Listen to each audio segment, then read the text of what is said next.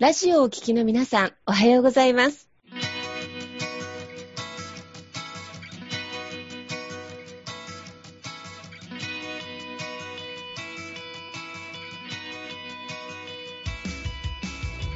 FM 那覇より毎週日曜日9時30分からお届けしております坂本典彦のラジオ経営塾が今日も始まりましたこの番組は20年間で1万人の起業家経営者を指導してきた坂本典彦先生があなたの経営に役立つヒントや最新の情報をお届けする番組です。坂本典彦のラジオ経営塾。今日も最後までお楽しみください。今日も始まりました。坂本典彦のラジオ経営塾。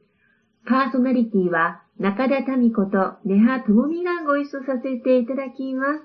えー、では、坂本先生、ネハさん、今日もよろしくお願いいたします。よろしくお願いします。お願いします。よろしくお願いします。今年はですね、まあコロナの影響もあってね、このリモートでね、録音をして、まあ、あの、リスナーの皆様にお届けするっていうこともね、もう定番化してきましたが、先週はですね、企業塾というね、起業家になるための学びということで触れていただきましたが、えー、今日がネハさん、今年最後になるんですかね、番組は。そうですね、今年最後の放送になります。うん、ねえ。だからいろんなゲストさん来ていただきましたね、今年はね。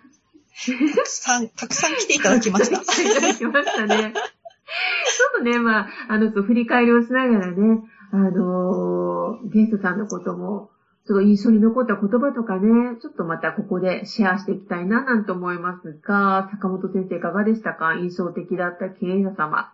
そうですね。はい。あの、ありがとうございます。まあ、今年ね、あの、ラジオ経営塾っていう形で、えー、まあ、一年ね、スタート、年始からスタートさせていただいて、もう本当ね、いろんな方がゲストにね、あの、来ていただきました。まあ、沖縄のね、まあ、地元の経営者さんもそうですし、あと、ね、私たち、まあ、立志財団のね、あの、中で活躍されてる経営者さんとかも、いろいろご参加いただいて、そうですね。でもやっぱりなんかすごく皆さんに共通して思うのは、なんでしょうね。やっぱりその信念を持たれてる経営者さんがやっぱり多かったなっていうのをすごく思います。で、まあ皆さんね、やっぱこのコロナの時代なので、いろいろビジネスモデルが変化したりとかね、経営状況が変わったりとかっていう方も多かったんですけれども、ね、沖縄電子の宮城社長とかね、えー、と、サインの長吉社長とかもね、出ていただいて、やっぱり二人ともね、なんか、あの、本当に会社に対する思いとか、まあ理念っていうのはすごく大事にされてますし、で、まあ、西財団の中でね、来ていただいた方々も、まあ、本当に皆さん自分たちの、まあ、信念っていうのをすごく大事にしてる経営者さんの、その生の声を聞けたっていうのは、なんか、まあ、今年ね、なんかすごく学びになったなっていうのは、あの、思いましたね。はい。本当ですね。もう、多くの経営者様いらっしゃいましたけど、やっぱりこのキーワードって信念。うん。先生がよく言われる、志が、うんうん、やっぱ硬いんだな、深いんだなっていうことを私も感じました。うん。うん、ね。まあね、この辺、やっぱりね、しっかり持ってる方が、やっぱり、これね、やっぱその軸の部分をしっかり持たれてる方がね、やっぱりこういう変革の時代も、まあ、えー、残っていくっていう人は、まあ、すごく多いなって思いましたね。うん、これ本当共通点ですね。志経営をされてらっしゃる経営者様が、今はこの時代のね、流れもありますけど、すごく頑張ってらっしゃるって確かに思いましたね、ネハさんね。なんか印象的だった、あの、芸者様いらっしゃいましたか？あありがとうございます。私はですね、あの、印象的だったのが、飯田優子さん、はい、はい。はい。あの、女性の経営企業のビジネスっていうのを応援しているってことで、飯田さん自身が、やっぱりご自身がなんだろう、独立されてっていう、やっぱり一個の形を見せてもらったなっていう印象もあるし、やっぱなんか女性がこう起業していく上での、なんか学びというか気をつけなきゃいけないこととか、やっぱね、男性とまた視点が違うなっていう印象があったので、すごい私は、あの、目から鱗というか、吸収するものがいっぱいありました。いや、わかります、それ。ね、今年本当女性の経営者様も何人もね、ご参加いただいて、確かに、こう、男性の経営者様とは違うソフトでしなやかな強さみたいなね。うん、でも、志は強いっていうのを感じたりしましたけどね、はさん、そんな感じですかね。そうですね。やっぱみんな思いがしっかり、あの、芯があるというか、あの、伝わってくるのが大きかったなって思うし、なんかそれがあるからこそ、いろんなことをやりつつも軸がぶれないなっていうのが伝わってきたので、聞いていて面白いなとも思うし、共感もするなっていう、すごい印象的なゲストさんでした。今20代のネハさんからすると、そうすると今年のこのね、ラジオのゲストさんは結構いろんなロールモデルにお会いできたっていう感じですかね。あ本当にまさにそうですね。世代も全然違ったり、やられてる事業も全く違ったりする中で、あ、こういうやり方があるんだとか、こういう考え方があって、どういうふうにそこのきっかけ、ややり始めたきっかけになんだ、たどり着いたんだとか、やっぱ話を聞いて初めて知るっていうことがいっぱいあったので、そういういろんな人の物語を見れた、すごいいい機会でした。ね、なんかこう、ラジオ放送させていただいている私たちが一番得があったかなっていうね。最近もね、坂本先生ありがとうございます。いや、もう本当にね、そう思います。なんか、でもやっぱりこういうね、なんか生のね、なんかそういう、まあ、企業家さん、ケイスさんのやっぱお声ね、聞けるってなんかすごく本当に学びになるなと思いますし、あのね、もしね、ご興味ある方ぜひ、あの、過去のね、あの、ホームページからね、見ていただいたりとかすると、また過去の音声とかも聞けたりとかすると思うんですけれども、あの、ぜひ、そういう成果出してる人の考え方に触れるってすごく大事かなと思って。うん、で、僕も昔やってたのが、その、音声学習っていうのをすごいやってたんですね。うん、うん、はい。いろんな講演とか、ね、の、とかセミナーの音声とかを、まあ、通勤中とかにね、なんかよく、あの、流して聞くっていうのを、まあ、すごいやってたんですけれども、あのよくね、なんか、アメリカとかでね、アメリカの経営者で成功してる人は結構車の中でね、なんかそういう、あの、音声講演の音声とかすごいよく聞くっていうのがあるって言われてて、うん、で、そういうのをやっぱり聞いてましたけど、まあ、そういうのって、なんか流し聞きするだけでもね、なんかすごい自分の潜在意識に入ってくるというか、うん、なんかそういう考え方にね、合わさっていくっていうのがあるんで、まあ、今回ね、僕もいろんな方とお話しさせて、すごくその辺は刺激いただいたなっていうのはありますよね。うん、なるほど。でも先生、いい時代だなと思うのが、昔はね、昔って言ったらあれですけども、昭和生まれなので、ラジオって聞き逃しちゃうと次聞けないっていうね。うん、もう先生、あの、昔同じ世代なので記憶ありませんか？ラジオの前にいて、はい、来たっていう瞬間に録音をするカセットテープにみたいな。ありましたね。ありましたよね。緊張感溢れる。うちのなんかもう、撮ってます。今なんかネットでね、過去のね、うん、アーカイブ聞けちゃうので、でもちょっとおっしゃった通りで、今回私も今お話と思ったのが、多くのゲスト様にね、ご出演いただきましたが、宝石のような言葉っていうか、今悩んでる人が聞いたり、私たちもそうなんですけど、すごく勇気をもらえる話題が多かったな、生のって思ったので、ぜひちょっと、ね、アーカイブでお聞きいただきて、車の中でもね、聞けたら、意外とセルフ学習になるような内容が多かったな、なんて思いますけどね。皆さん。そうですね。ねえ、本当そうですね。機会がないと、こうやっていろんな人の声を聞くってなかなかないので、まあね、ラジオで聞けるっていうのは、本当ね、なんか、ぜひ皆さんに聞いてもらいたい。何度でも。うん、本当ですね。いや、本当ですよね。今起業しようかなと思ってたりとか悩んでらっしゃる起業から3年目とか、あとは逆にね、今回は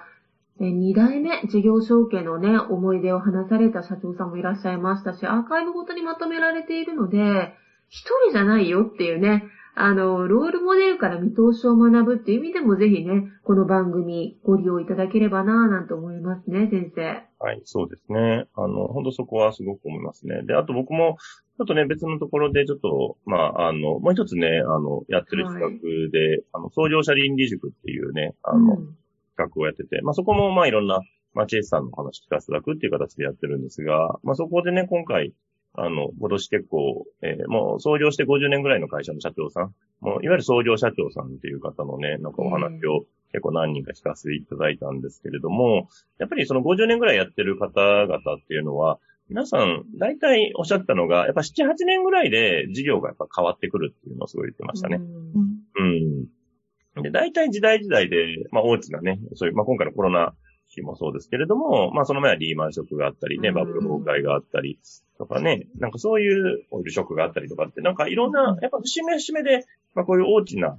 転換点ってやっぱり来るんですよね。で、そういう時に、まあそういう時なのか、まあね、会社のビジネスモデルにも合わせていくんですけど、やっぱり皆さん会社を作り変えてるっていうのをおっしゃってて、うん、で、やっぱりこうやって私たちもね、なんか事業をやっていくっていう時に、まあ立ち上げの時期ってね、まあすごく大変だったりするんですけれども、うん、あの、立ち上げてからやっぱり7、8年経つことで、また、そのリニューアルしていく。作り変えていく。で、会社っていうのはやっぱり生き物であるっていうのはやっぱすごく認識していく必要あるなと思ってて、ね、我々がまあ年齢重ねてくるとね、変化してくるように、あの、会社もね、まあ人の集まりなんで、やっぱり変化してくるなっていうところですよね。で、そういう、どういう変化をさせていけばいいのかとか、どういうヒントがあるかっていうのがね、なんかそういういろんな方の、えー、まあ成功談とか失敗談を聞くことですごく参考になるなと思うので、まあそういう本当に僕もいろいろまあ、ヒントで、あの、学ばせていただいたなっていうのをすごく感じましたね。うん、なるほど。でもね、先生もあの、この指導者さんでいらっしゃって、経営者様でいらっしゃるけど、やはりあちらこちらにね、今年もいろんな出会いや学びの機会をご自身で準備されてらっしゃったっていうことで、ねえ、印象的だった方の出会いとかってありましたか？今年は。あ、そうですね。なんで僕は、あの、一番印象的だったのは、まあね、今、ちょっとお話したその創業者倫理塾でインタビューさせた方なんですけど、あの、リブランっていう不動産のデベロッパーのね、会社の創業者の方で、まあ、鈴木会長という方がいらっしゃるんですけど、まあ、その社長さんが、まあ、本当ね、一代で、まあ、そうやって、まあ、50年ぐらい続くね、あの、えー、不動産の会社を作られて、で、その社長さん言ってたのが、まあ、不動産の会社も、まあ、7、8年だったら、7、8年経ったら大体潰れるからねって言って。はい。うん。要はみんな景気がいい時は上がっていくんですけど、やっぱり景気が下降局面に入った時に、まあ、不動産ってね、あの、稼ぐ額も大きいんですけど、あの、マイナスに入ったらマイナスの方も大きくなっちゃう可能性がすごい高いんで、だからそういう、ね、そこで、まあ、そうやって事業生まれ変わらしてるっていうふうに言って、まあ、そこはもう今、二代目のね、息子さんが事業承継されてらっしゃって、ね、もう二代目の方が、まあ、すごくね、事業運営されてらっしゃるんですけれど、で、そういう社長さんも、やっぱりね、その理念っていうものがすごく大事っていうのをおっしゃってて、で、ね、会社に、ね、社員さんにも会社に出社するんじゃなくて、ね、地域に出社しろっていうふうに、この地域を大事にしてるっていう。で、多分こういう会社さんが今後はやっぱり残っていくんだろうなと思って、単にその、私利私欲で自社だけが儲けたいっていう会社っていうのは、まあ2、3年はいいと思うんですよね。ん。なんか、売り切って逃げ切ってみたいな感じのビジネスモデルもあると思うんですけど、まあこのコロナでね、すごく見直されてるのが、やっぱりこの日本型の経営、従来型の経営というか、で、今までが、まあ、西洋型のね、経営がすごく、ね、西洋の資本主義が大きくなってて、ね、で、今、ね、アメリカとかだとね、企業の平均寿命がもう15年って言われたりとか、ね、するぐらい、もう30年持たないって言われたりとかするぐらいなんですけど、うん。でもそれって結局ね、短期でのね、決算というか利益を出すっていうとこだけに目がいっちゃうんで、まあビジネスモデルをもうなんか吸い尽くしちゃうみたいな、なんかそんな感じになってしまうというか。なんで、でもね、で、それがまあやっぱり、まあこのコロナでね、まああの、まあ今もね、もうその経済と命のバランスっていうのはすごく問われてますけれども、でもなんか、その今まで経済一辺倒だった価値観がやっぱり、そのね、命の大事さっていうのにすごく気づかされたっていうところで、なんかこれからの、えー、企業経営っていうのは、単に自社の利益だけではなくて、その地域とか、まあ、まあ、社員はもちろんですけど、地域とか、あとね、国とか世界に貢献できるね、あの、そういう事業になってるかっていうのは、長く発展していく上では非常に大事かなっていうふうに思いましたよね。先生のね、お話から少し思い出したことをお話ししても大丈夫ですかね。はい。まあ、これはあの、コミュニティ FM 那覇、沖縄県からも発信されてますけど、うん、やはりこの沖縄県離島があって、やっぱ人ね、まあ、人口が少なかったり、うん、まあ、その中で、まあ、一代目で起業されてる社長様が結構高齢化していたりで、うん、事業承継が難しいケースも結構多いっていうことで、ちょっとこの間も本当に先週お話を、結構リアルなお話をお伺いしたんですね。で、問題はもうその一台で終わってしまうことも問題なんだけど、何が問題かというと、その地域にその業種のサービスが他に店舗があと1店舗しかないと。そこが閉業してしまうと。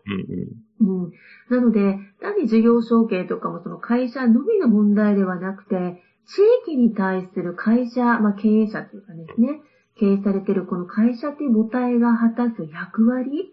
で、地域によってはものすごく、あの、人口が少ないところほど多かったりとか、あと高齢化してるところほど大きかったりとか、なんかこう、だから、まあ、地域に会社とか経営が果たす役割ってすごく逆に今後大きくなってくるのかななんてね、ちょっと感じたネタではあったんですけれどもね。うん、そうですね。あの、まあ、沖縄もね、やっぱその戦後のね、復興世代の方々がね、うん、あの、多分、今まで、あの、会社経営とか、まあ、事業のね、主流になってたと思うんですけども、まあね、そこのやっぱり、二代目、三代目さんっていう形でね、なんか、あの、やっていくときのやっぱ課題ってすごくあると思うんですよね。うん、で、そこは、やっぱりそういうね、なんか、先代の思いとかね、やりたいことっていうのは、まあ、受け継ぐ部分ももちろんあると思うんですけれども、逆にね、変えてっていう部分は何なのかっていうのをね、しっかり考えていくっていうのが、すごく大事かなと思って、やっぱその変えてはいけない部分と変えていいもの。ですよね。で、全部変えてしまうとね、本来持ってた良さもなくなっちゃうと思うんですけど、あの、やっぱその変えてはいけないものをね、なんかその創業時の思いとかね、その人をね、のためにしていきたいみたいなそういう思いは変えずに、うん、で、変えていく部分はね、やっぱ時代に合わせてね、まあ今のね、ネットが普及したりとかもしてますし、ね、やり方がいろいろ変わったりとかもしてると思うので、まあそういった、あの、変えていくっていうところ、なんかそこを今後、あの、そういった2代目、3代目の方にもお伝えできるとすごくいいかなというふうに思いますよね。志を異常するっていう感じですかね。うん、志を渡していくってところですかね。そうですね。やっぱりそこをね、なんか、うまく受け継いでいけるといいなと思ってて、ね、うん、あの、そうだ、まあ、一個例で、あの、まあ、ゲストにもね、来ていただいた、まあ、金子さんっていう方がね、うん、うん、あの、おじいちゃんが和菓子屋さんだったんですよね。うん、で、で、お父さんまでは受け継いで、えー、ですけど、お父さんの代でまあ、廃業をしちゃって、まあ、ご自身はね、企業研修とかをされてるんですけれども、まあ僕がね、ちょっとお話しさせていただいたのが、おまんじゅう屋は、そのおまんじゅう屋さん、和菓子屋さんすごい釣りたかったらしいんですね、その金子さんは。うんうん、ただ、あの、それは釣れなかったんだけど、でもね、そのおじいちゃんとかお父さんの思いが釣れるんじゃないですかっていうお話をして、うん、ね、なんでそういうね、和菓子を通じてどういうね、人に貢献したかったかっていう、そういう思いを継いで、で、今の自分の仕事に活かされるといいんじゃないですかっていうふうに言ったらね、すごい、腑に落ちてたような感じだったので、なんでね、多分、ビジネスモデルが変わったとしても、そういう先代の思いを受け継いでいく。うん、で今の世代の人たちは、やっぱり今のね、形のそのビジネスモデルにそれを合わせてね、あの、変えてやっていくっていうのが非常に大事かなっていうふうに思いますね。うん、なるほど。思いと志は変わらずに受け継いで、でも時代の流れの中でビジネスモデルの工夫が必要で、やっぱり情報はまた新しくキャッチしながら、更新をし続けていく、学び続けていくっていう努力がやはり大事っていうところですかね、先生。そうですね。なんで、そういう事業承継っていうのが今後、なんかお伝えできると、あの、非常にね、あの、そういう、なんか事業承継ってね、どうしても世代間の対立みたいにね、なっちゃったりするんですけれど、その受け継ぐ部分と変える部分っていうのをね、まあ、どちらもしっかり、あの、明確になると非常にいいのかなって思いますね。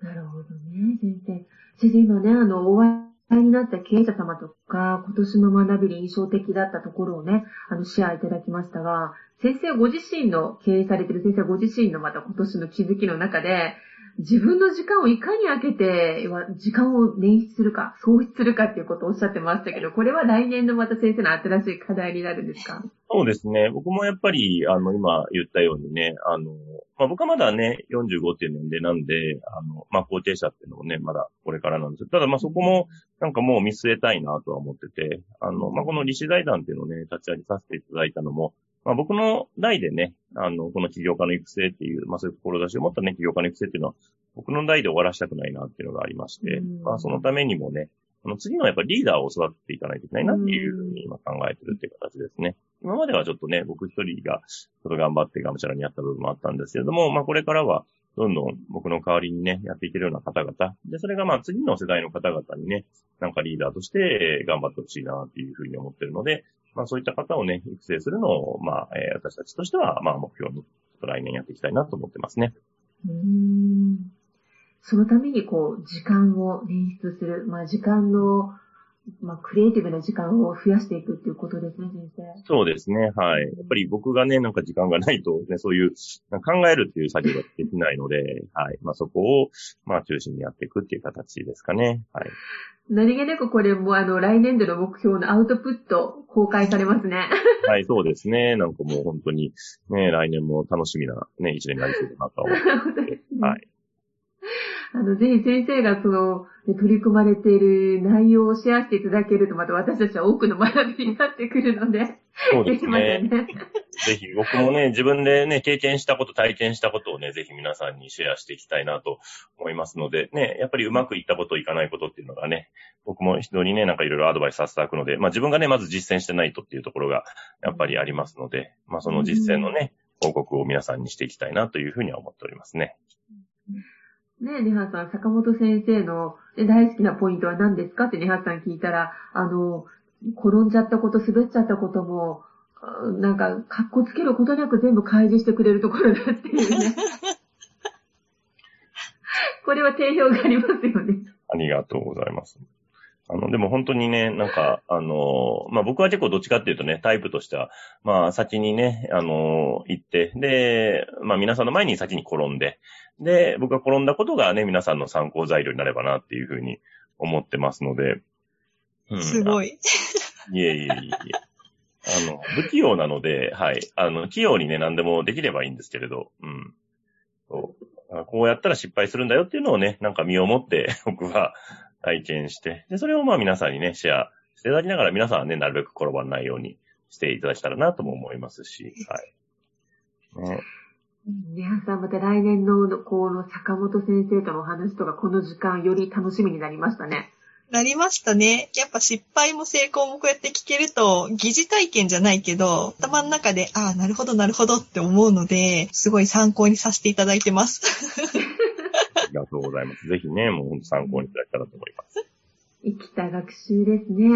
で、先生、本当ね、今年最後のこれが放送ということで、あのね、あの、先週もお話ししましたが、FM 那覇、ラジオ経営塾のアーカイブでも多くの経営者様のお声をね、あの、学びの一つ、そしてモチベーションの一つとしてもお聞きいただくこともできますし、坂本のり彦の、えー、ネット検索でもいろいろなまだ情報、Facebook 等々ですね、リシ財団、えー、はい、出てまいりますので、ぜひこの年末年始のお休み、はい、ぜひあの、ご自身の大事な時間としてその学びの時間を持っていただけたら嬉しいな、なんて思いますが、改めまして、はい、えー、坂本先生ね、はさん、2020年ね、多くのことがありましたが、ありがとうございました。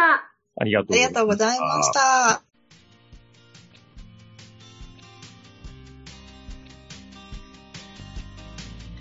この番組では、企業や経営についてのご質問を募集しております。こんなことで悩んでいます。こんな場合はどうしたらいいの？などなどご質問がありましたら、ぜひ番組宛てに送ってくださいね。はい。えー、質問の宛先は立志財団のホームページよりお問い合わせの欄からご質問ください。えその時には、ラジオ経営塾についてとお書きください。また、ツイッターでも質問を受け付けております。ハッシュタグ、ラジオ経営塾をつけて投稿してくださいね。この番組は沖縄の起業家や経営者のビジネスの成功に役立つ内容をご紹介しております。また来週日曜日9時30分よりラジオ経営塾でお会いしましょう。皆様楽しい日曜日をお過ごしください。